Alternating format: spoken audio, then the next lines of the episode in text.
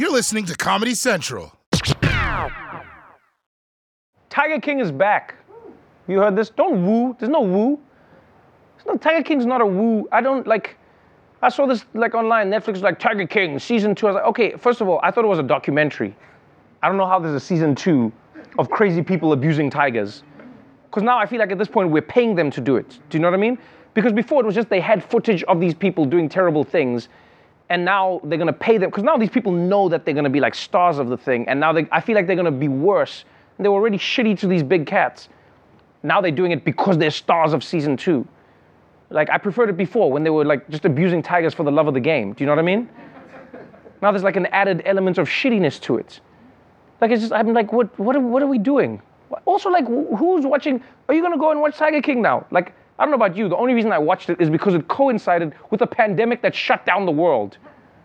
Yeah, I didn't sit down at my TV and be like, yeah, you know what I want to watch today? I feel like watching a show about terrible people who are abusing animals.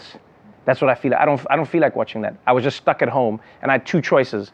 I can go and punch an old lady in the street for Lysol wipes, or I can stay home and watch Tiger King. Then I was like, I'm gonna stay home and watch Tiger King. Now Tiger King is back.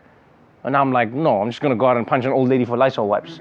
She's had enough time to get them. I mean, now it's time to fight, is what I'm saying.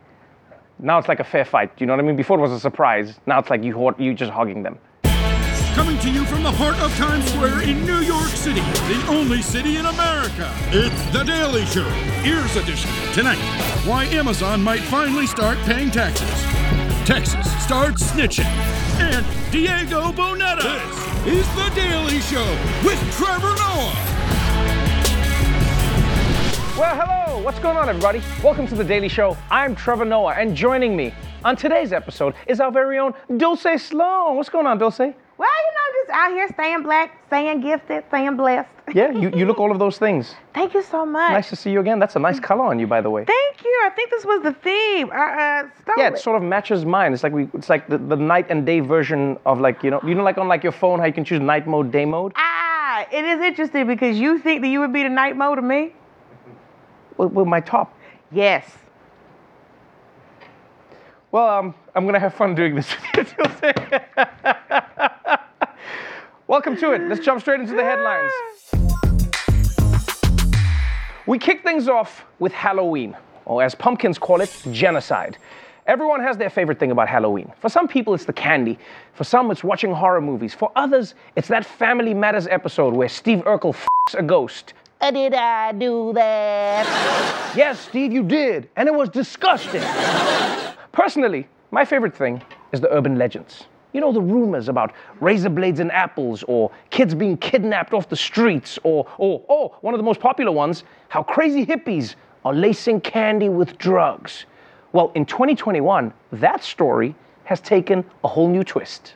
Check your kid's candy bucket or bag after they go trick or treating. Law enforcement across the country have been warning about edibles that look like snacks. For example, at first glance, this looks like a stuffed Oreo or double stuffed Oreo, but it's actually a double stuffed Stonio. Stony Patch, Warheads, Trips Ahoy, products meant to mirror legal food products but containing THC. Experts warn if a child got their hands on these, they could potentially overdose due to the high concentration of THC. Oh boy, people might be handing out treats with weed in them. I mean, forget full size candy bars. There's a new coolest house on the block, people. And if someone really is giving edibles to kids, that is cruel. You're giving edibles to children. Do you know what's going to happen to them? Those kids are going to go home. They're going to eat an edible. And then they're going to spend the next three hours asking, Is it hitting yet? Should I take another one? I don't feel high. Do I look high? We shouldn't be putting kids through that. No, but for real though, um, I think the story sounds like trash to me. sounds like bullshit. Like nobody's gonna waste good edibles giving them out to kids. And even if a kid did get an edible by accident, they would realize it on the first bite. Because let's be honest, like if you've ever eaten an edible, you know anything that's candy that's laced with weed, it always tastes a little bit like a tree took a shit. You know? And also, if your kid did eat an edible, would you even be able to tell? People are stressed out. My kid might have eaten. Kids already act like they're stoned all the time. Always asking questions like, Where did I come from? Why is the sky blue? Can I have ice cream for breakfast? If that isn't stoner behavior, I don't know what is. I think people are stressing too much. Like, like, do you think this is a thing? You've grown up in America. Is this a thing you Yeah. think? They've been telling us since we were kids, they're like, somebody's gonna hand you drugs. But if you're a kid who ever saw an adult with drugs, they never tried to give them to you. Also, if you're an adult who paid for Stonios or all these other things, the first thing you're gonna do is make sure you don't lose them. Because it's like, my drugs, my precious drugs. Right. That's not how people with drugs work. The thing you should be worried about is stoned people having tiny people come to their house dressed like little tiny things. if I'm high, the last thing I need in my house is finding Nemo, Woody, and a tiny cop. That's the problem. You want to get to people's house first and be like, "Sir, are you stoned?" Because I got a, I got three kids out here dressed like Alvin and the Chipmunks, and I don't need you. I don't need you flipping out.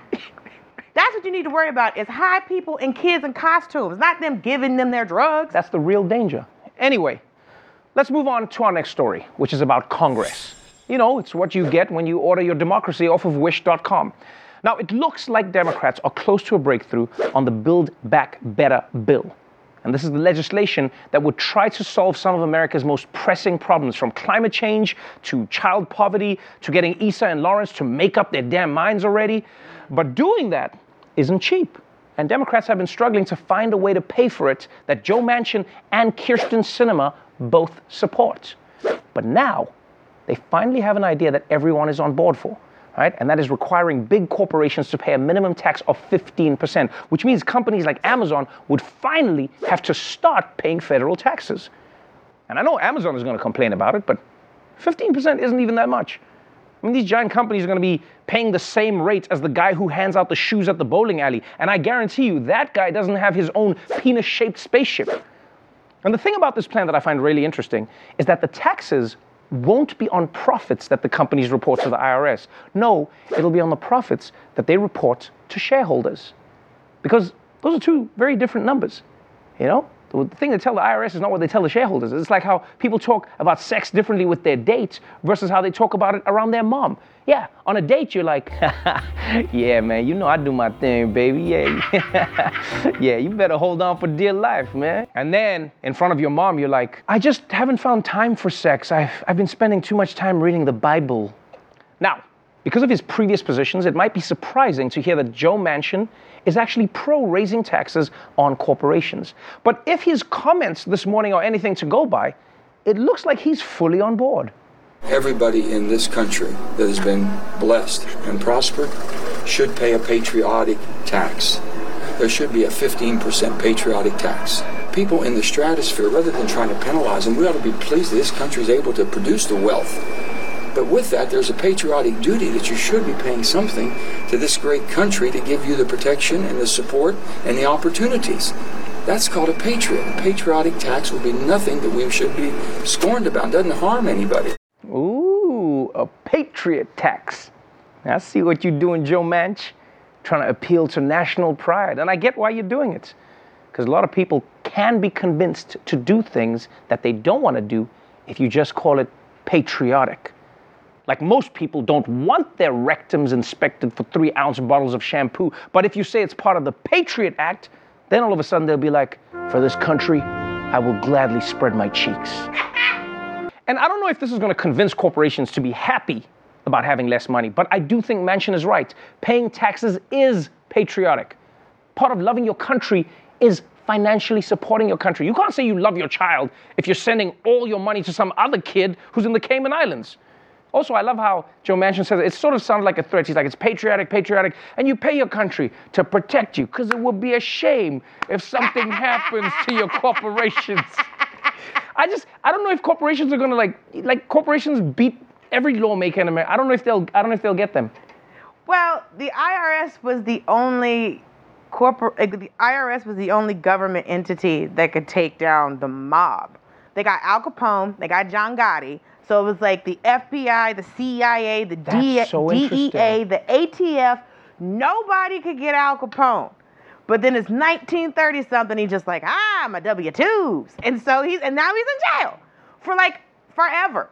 So the IRS doesn't have like the gun power, but they can destroy your life because you didn't do enough deductions. So I never thought of it that way. The IRS is the most dangerous. Because I'd think it would be like FBI, DEA. When they're knocking on the door, FBI! Yeah, But then you're like, IRS. Right, because the whole point of doing crime and avoiding all paying all these taxes is to have the money. Right. But the IRS is the only people that can roll in and be like, bitch, I'm taking all your money. Actually, let's move on to our next story, which is out of Florida, the only state named after the rapper Flo Rida. Last month, the governor appointed a brand new Surgeon General. And if you don't know what that is, the Surgeon General leads the other surgeons into battle, right? And so, no? Mm-mm. What, what, do you, what do you mean? They just, they just set out health policy? Well, that's a bit misleading. Why would, why would you put general? Oh, I'm the idiot? You need to choose better words. Now, since Florida has been hit so hard by COVID, you'd think, you'd think its Surgeon General would be very aggressive about fighting it. But this Surgeon General is the exact opposite. Like, he opposes vaccine and mask mandates, he's pushed for unproven treatments against COVID, and he won't even say if he himself is vaccinated, which is pretty weird thing for a doctor to be private about, especially considering how many personal questions they ask us. Are you sexually active? Do you take drugs? How many drinks do you have a week? I don't know. Whatever number sounds cool, but doesn't make me sound like an alcoholic. And last week, this guy took it to a whole new level when he refused to wear a mask during a meeting with a state senator who had cancer. And listen to how he explained his reasoning. Florida Surgeon General is defending his decision to not wear a mask during a meeting with a state senator who asked him to wear one because she's being treated for breast cancer. Dr. Joseph Ladapo declined to put on a mask after he was asked to before a meeting with State Senator Tina Polsky last week. This is his public explanation in writing about why he would not wear a mask when you asked him to. He said, It is important to me to communicate clearly and effectively with people. I can't do that when half of my face is covered. Okay, I'm sorry, but if you didn't want to wear a mask, why did you become a doctor? I mean, that's one of the only jobs where you're constantly wearing a mask. I know you weren't doing surgeries from six feet away, just throwing kidneys into the patients like a game of cornhole you've worn a mask. You talk with the other people in the surgery, like you do the thing. Scalpel, please. You know, like scalpel. And dude, this state senator is being treated for cancer. You're risking her life because you want to communicate more clearly? What are you trying to communicate? That you're an asshole because you're doing a great job? Like, when people say this, I don't even know what, what, what to make of it. I no, I can't. I cannot communicate with you with a mask. I like I don't even understand the logic. If Darth Vader could communicate through his mask, you can communicate through a piece of paper. Luke, Luke, I am. Hold on, Luke, hold on. Ah, I can't breathe. I don't understand this rationale. I don't understand why this uncle won't put this damn mask on. It's. I've been very confused about people like I just can't because he's worried about communicating clearly, but what he's going to communicate is germs and a virus to a woman who is being treated for cancer. He knows how that works. I just don't. Okay, here's what here's what I get with whenever somebody says to me, "I can't communicate without my mask." I go like, "So you you never made a phone call?" No. No, because they go like, "People need to see my mouth for me to communicate." So you, when you a, phone people, what happens? You never been in a drive-through? Drive-throughs are a bad example though. Those people are terrible. Uh-uh, uh-uh. many times I've gotten to a drive-through, and then I ask them for things, and they just don't. I go, may I please? But also I, my accent. I'll say, can I please have a water? And they'll be like, you want a burger? I'm like, no, I said water. A burger. I'll be Say like, water right. again. Then I'll be like, I'll, I'll have a burger as well. Say water again. Water. Now put your hand over your mouth. Say it again. Water. Now go. Now say water. Water. At the same time. Water. Burger. All right, all right, all right, let's move on to our final story. America has been through a tough couple of years, right? There was the pandemic, which is still going, the protests after George Floyd, uh, the uh, inflation that has started now, global supply shortages, and on top of all of that, Adele is dropping a new album. And we, we can't handle it, Adele. We're already a wreck, all right? So it's not surprising that people are turning to anything they can to help them deal with all the stress. Netflix, binge eating, tricking kids into getting high on Halloween. But check out one of the ways that people are coping that I definitely did not see coming. Cigarette sales on the rise for the first time in two decades. We haven't seen anything like this in 20 years. Smokeless tobacco, vaping sales also rose from 2019 to 2020. The thinking is during the pandemic, people kind of dealt with stress and boredom by picking up smoking or resuming smoking. Yeah, people. Smoking is back.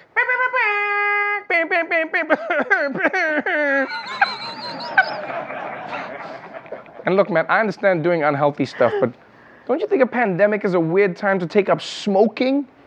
Like you're starting, sm- I mean, maybe that's the point. Maybe people are smoking because they hope it'll trick COVID. You know, like COVID will show up to their lungs and be like, wait, I'm, I must have been here already. Oh, all right, all right, let's wrap it up, boys. But I, I guess this isn't surprising. Like in the last year, we learned that a huge percentage of Americans will do the opposite of what doctors say, right? Doctors are like, vaccines are safe. They're like, I'm not gonna take it. Cigarettes cause cancer. Pass me a Marlboro. Stick out your tongue and say, ah. I'm gonna keep my mouth closed and say, I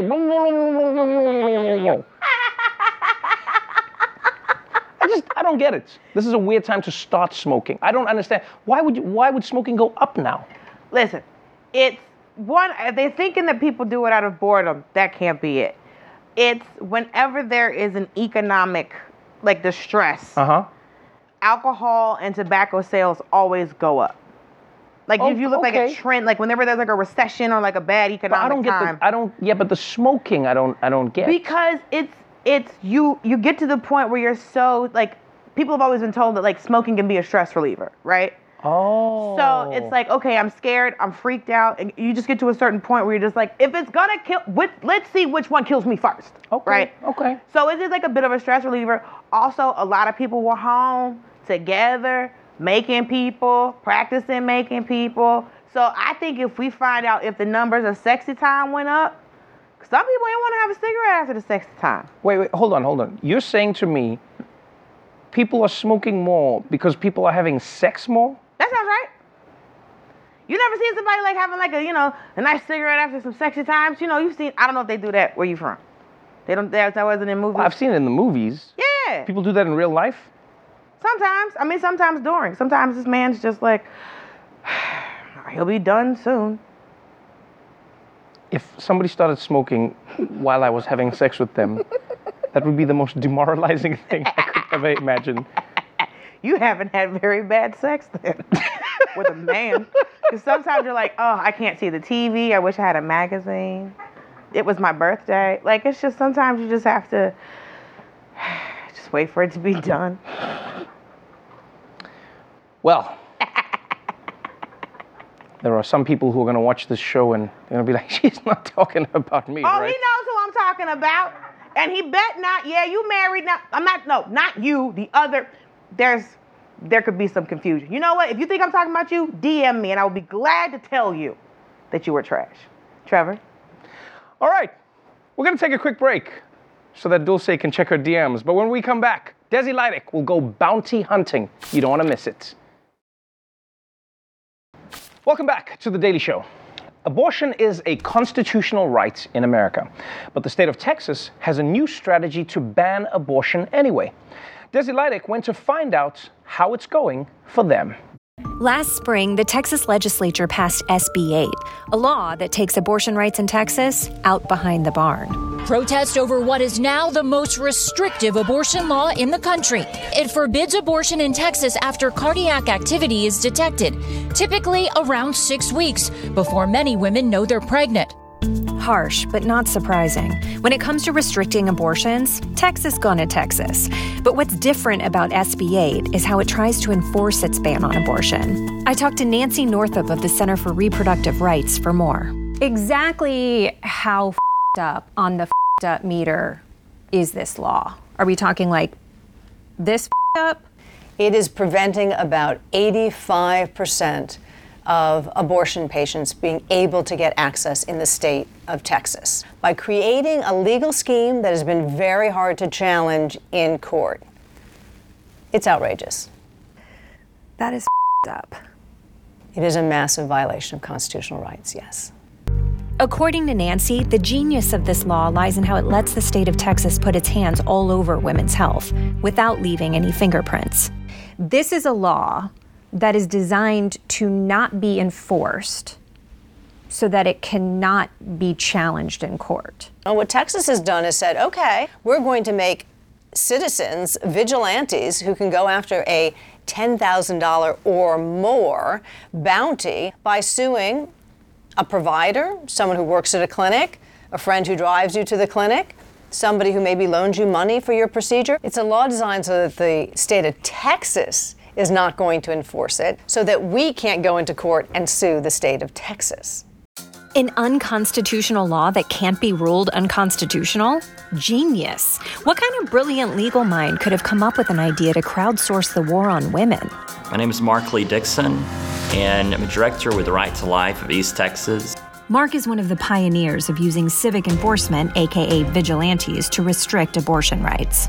So, before, when abortion ban would be about to go into effect, uh, what would happen is a, a judge would stop that law.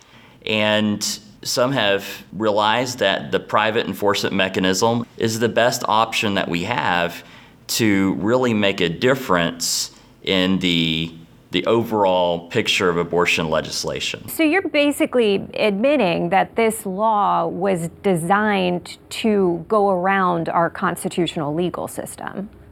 Well, I mean, the courts have said many things over the, the years that have not really lined up with with what we know is true. It, it, feels like you are wanting to go back in time a little bit, like this is the Wild West, except instead of carrying around six shooters, people have lawyers, you know? Is that the goal here? Everyone loves Batman, right?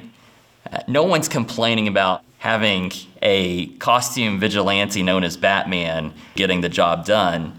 And so why are people against private citizens to get the job done? Explaining comic books to women while also restricting their rights. This guy must be getting laid 24 7. So I am a 36 year old virgin. Ah. Okay. Okay. It's all coming together now. So let me get this straight. You're not a lawyer, nor a woman, nor do you have kids or have you ever been in a situation where you might have kids? And yet, you are the person to help design laws to restrict women's reproductive rights. It, it, seems like you're kind of literally the last person who should be designing this law. I don't feel that way. I mean, I almost can't think of anyone less qualified to do this. Maybe a cat? Unlike his virginity, Mark didn't have to wait long for his law to go into action. A lawsuit has been filed against San Antonio doctor Alan Braid, who is being sued by Oscar Stilley. That's right, Oscar Stilley, the first man to file suit against Texas abortion providers under SB 8. And I was ready to go face to screen to find out why this anti abortion radical was so dedicated to restricting women's rights. I'm just not. I'm not anti choice. What? I'm, I'm not hostile to, to uh, a person who needs an abortion for, for whatever reason. So I, I'm confused. Why, why are you doing this then?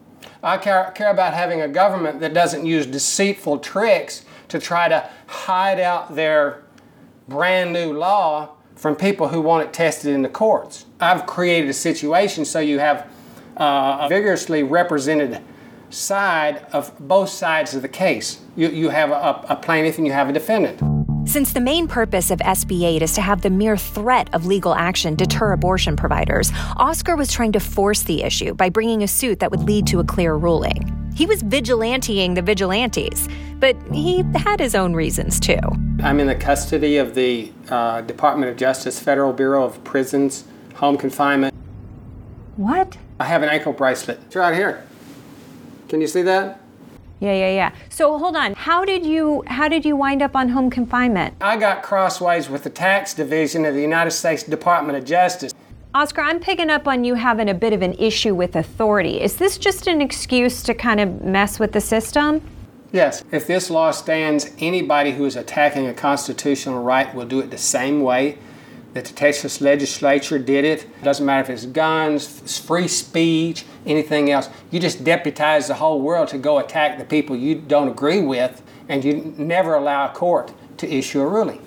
Okay, okay. So hands off my taxes, hands off my guns, hands off my uterus. That's right. And nobody's going to fight harder than Oscar. Oscar's going to throw down. Ah, Desi gets it now. Oscar and Desi might agree, but the future of abortion rights in Texas is highly uncertain. In September, the Justice Department sued the state over the constitutionality of SB 8, which will eventually lead to a Supreme Court ruling. Oscar Stilley has added himself to that suit as well, as a plaintiff. I never thought I would say this, but for a disgraced tax fraudster under house arrest, you may not be the hero that we want, but you might just be the hero we deserve. Thank you. Sometimes those things happen. Thank you so much, Desi. All right, when we come back, star of the hit Netflix show, Luis Miguel, Diego Boneta, will be joining me right here. So don't go away. Welcome back to The Daily Show. My guest tonight is actor and producer Diego Boneta. He's here to talk about the final season of his hit Netflix series, Luis Miguel. Diego, welcome to the show. Thank you. Great Spanish pronunciation, by the way. I'm, I'm trying, man. I'm It trying. was, it was pretty damn good. It- you know what's what's interesting for me is because I never learned Spanish growing up because like it's n- none of the languages that are in Africa they're not related to any to to it anything. I've had to learn some of the pronunciations and where some of the words go. But shows like this actually help me. Yeah. no, seriously. I, so I'll watch the show and then what I do is I don't watch it in English. I watch it in Spanish with the English With the subtitles. subtitles. Yeah. That's that's the way to do it. I, I think it's the most fun. Yes, yes, and I think people don't care anymore of, No. about the language. It's just the best content wins. Best content, best story, You know? and that's what you've been doing. Congratulations. Welcome to the ah, show. Thank you. You know, you are one of those talents who I feel has blown up in one part of the world and slowly that explosion is spreading around. You know, everywhere everywhere around the planet your name is slowly spreading, not just as an actor, not just as a producer, but also as a singing talent as well. In this in this in this show, we get to see you showcasing all of those talents. You know, you you grew up singing. You've grown up as a performer. But did you ever think that you were going to be portraying arguably the greatest artist of all time? No, Trevor. I mean, it's it's kind of crazy because I started my career when I was 11 years old uh, in the singing reality show, and uh, the producers randomly chose a, a Luis Miguel song. Right. Uh, when I was 11, and then I never thought that 16 years later I was going to be playing him. It came around full circle. It's never happened to me like that before. Right. And this show changed my life, man. You know, we season one we had no idea if it was going to do well or not. It was Mhm, a huge mhm. risk. You know, he's still alive, very relevant. Um, a show in Spanish, and it's I feel the timing, uh, the quality of the show, the team behind it. It's the same team that did all three seasons, the same director, the same writer. Right, okay. Which is which is cool, and that doesn't normally happen. And they invited me to to produce the show. It was the first time I, I'd ever produced, and it was amazing to be a part of that team. And now, five years later, you know this chapter's come to an end. It's definitely bittersweet, but you know I'm very thankful because this show changed my life.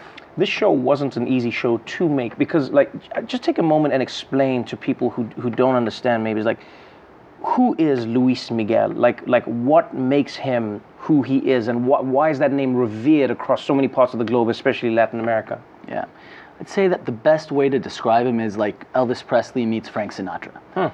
Um, he started off kind of like in the Elvis Presley, you know, with the hair and the music, and then kind of became like the crooner and suits and stuff. And even Sinatra said that he was one of the best voices that he'd ever heard. Right. His his music, his his shows. You know, he's one of those Latin performers where it's just him. There's no dancers. There's nothing. It's just him and his voice, and he's been doing that for a long time. What's what's really interesting about him was, as well is he he's pretty reclusive. You know, like Yeah. he doesn't give interviews. You barely see him in the press. He, he's an enigma, and Yeah. yet you got access to him. When you met him, what did you feel from him that maybe people didn't know about him from the outside? You know, it was, it was, it was cool because we both talked about how normally when biopics are done, it's once the artist is, you know, has passed. Right. And we, we, we wanted to, to take advantage of that. And, and um, you know, he shared some stories and anecdotes, and he was like, Diego, I, this is just for you. I don't want this to be on the show. This is just for you to kind of Oh, just to understand him. to, to, to understand and know where it's coming from. And I, I, I really appreciated that. And it kind of, you know, um, developed this, you know, we, we developed this, this, this friendship of like kind of knowing that secret, you know, it's like, like we, we, we, we were the only ones who like knew that secret. That's really cool. Which was, which was really cool. And I really admired the fact that he was, um, you know, he, that he had the courage to talk about his Mhm, life mhm. and not only the good parts, but the dark times as well. Season three, it's, you know, we, we, we kind of wanted it, you know, we were inspired by Raging Bull of, you know, showing him at his peak and him at his lowest, which is something that in biopics, you know, there's a lot of biopics that don't show the dark side or the lowest low of these artists.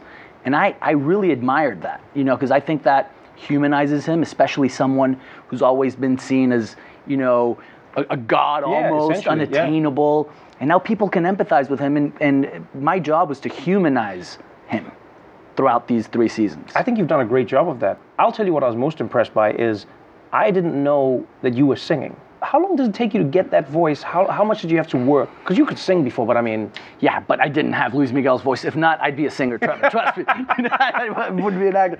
Um, I, I took a year off to just prep for the part. I went uh, with my vocal coach, who uh, also uh, taught the whole cast for Rock of Ages. You know, the musical I did with Yes, Tom Cruise right, back right, in the right. day. And I went to Ron and I was like, Ron, I need to sound like Luis Miguel. And he was like, Buddy, I've never had to do this in my life to train a singer to sound like another singer. And it was kind of learning how to sing uh, again, you know, from changing your placement, vowels, vibrato. Mm, and it was an experiment to see how close we could get. And uh, it all started, um, you know, I sat down with Jamie Foxx, and I'm a big Ray fan, and I'm a big fan of his work. And I said, Jamie, what tips do you have? And he was like, right. man, and he's a master at it. I mean, He's one of the most talented. He's Yeah. insane. And he knew perfectly who Luis Miguel was. He was like, man, Mickey has some pipes. He was like, Diego, do everything. Sing, recreate every music video. Even if, if there's a picture on set that you can that have, there can't be a single reference of the real Luis Miguel on the show. It comes across, um, as you say, it's, it's the end of a chapter, and I think it's, it's only upwards for you. I'd love to know what you hope to achieve now. Like, wh- wh- where's Diego aiming? What are, you, what are you looking to create? What are you looking to do now that you have producer and actor under your belt? You know, my dream is to change the way the world sees Latinos. You know, I think that most stories, you know, uh, you see the narcos, you Of see course, the border crossing, and man, we're more than that. You know, and just adding perspective, and now being able to be on the on the producing side, which I never thought that this show would launch my producing career. It's like I'm working with my sister right now, uh, which is great. And it's like, what stories can we tell in the most authentic way with great filmmakers that will open that perspective of how the world sees us? I love that. Before I let you go, there's one thing that's bound to bring conflict into your life, and I've always wanted to know the answer to this. You are American, you are Spanish, you are Mexican, you hold all of these nationalities. And so I would like to know when you are watching a football game, soccer Oh, for good. Americans, who do you support? Mexico first. Mexico first. Yeah, Mexico first. I like this. Well, yeah. Good luck, my friend, for the World Cup, and thank you so much for being on the show. Thank you for Really having appreciate me. having you here. No, no, it's a pleasure. Season three of Luis Miguel, the series, will be available October 28th on Netflix. We're going to take a quick break, but we'll be right back after this. All right, everybody, well, that's our show for tonight. But before we go, when it comes to abortion, there's no choice if there is no access. Texas Equal Access Fund is working to end barriers to abortion access while simultaneously providing emotional and financial support to people who are seeking abortion care. If you want to support them in their work, then please donate at the link below. Until tomorrow, stay safe out there, get your vaccine, and remember if you're stressed out, don't resort to smoking cigarettes. Just take some of your kids' Halloween weed. Watch The Daily Show weeknights at 11, 10 Central on Comedy Central, and stream full episodes anytime on Paramount Plus.